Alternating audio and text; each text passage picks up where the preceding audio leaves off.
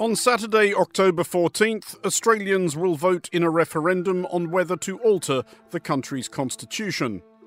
The question they will be asked is this A proposed law to alter the Constitution to recognise the First Peoples of Australia by establishing an Aboriginal and Torres Strait Islander voice. Do you approve the proposed alteration?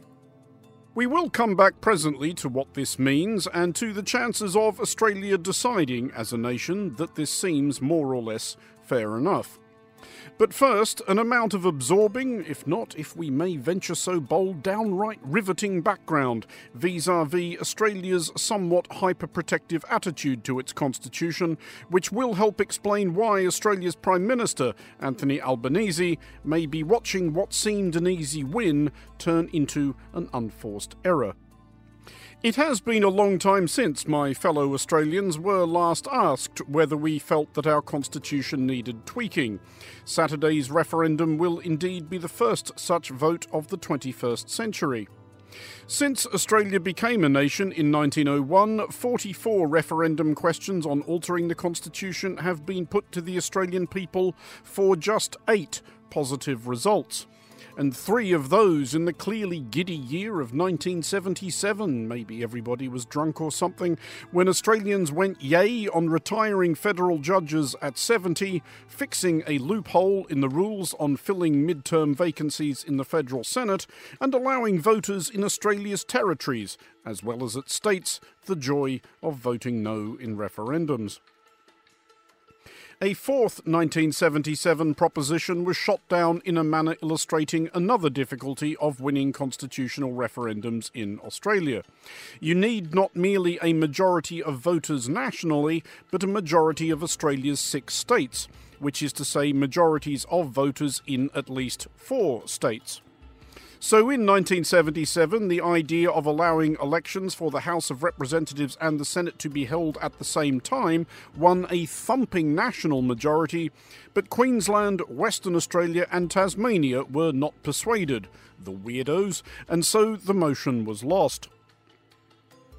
After the defeat of the most recent constitutional referendum in 1999, asking whether or not Australians really felt like accident of birth in a foreign castle was the smartest way of choosing a head of state, it seemed that Australia's politicians had taken the hint and stopped asking. Alert listeners may recall at this point that Australians did have some sort of national vote a few years back, didn't they, about same sex marriage, in which they voted yes, and be poised over their keyboards to fire off one of those exultant emails pointing out a factual error in a news broadcast, but steady on.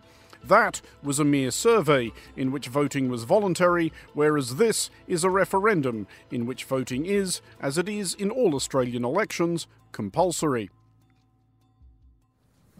because to not put this to a vote, so to not put this to a vote is to concede defeat. When the voice was first mooted, it seemed like Anthony Albanese might have captured a moment. This time last year, the voice polled well north of 60%. The closer polling day has drawn, however, the less popular the voice has become. Current polling has it at just 40% and listing.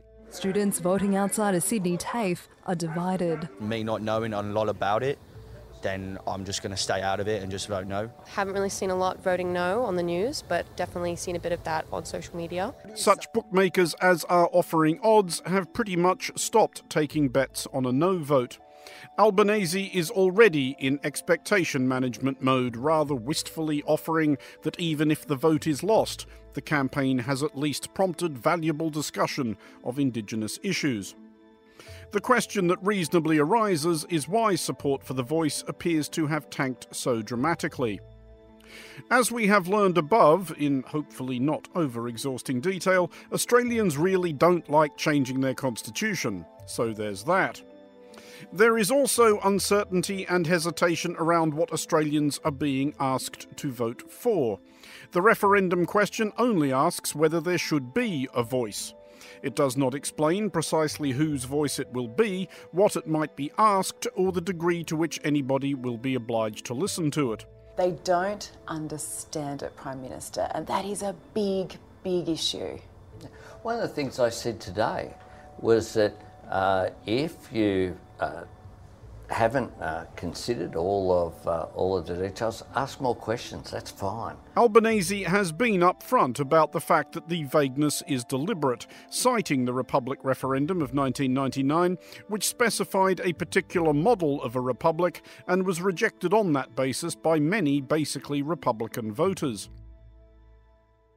That ambiguity, and this does seem like something someone should have seen coming, has been gleefully seized upon by opponents of the voice, many of whom, listeners may not be shocked to learn, are to be found among Australia's own Yahoo cohort of the professionally noisy and ridiculous. By consenting to um, having this extra chapter in the Constitution, it's only the beginning of it. What you're consenting to is the government of the day to bring in whatever legislation they want to to uh, into the parliament. They have flooded Australian media and social media with fatuous, paranoid fantasies of blameless suburbanites having their back gardens seized by way of reparations to the dispossessed. Nevertheless, if the voice is lost, Albanese will have nobody to blame but himself.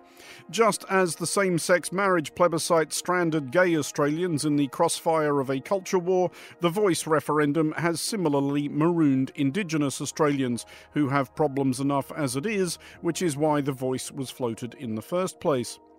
The course of legislating the voice, or something like it, into being was always right there. And if Australia votes no on Saturday, that option is likely gone as well. For Monocle Radio, I'm Andrew Mueller.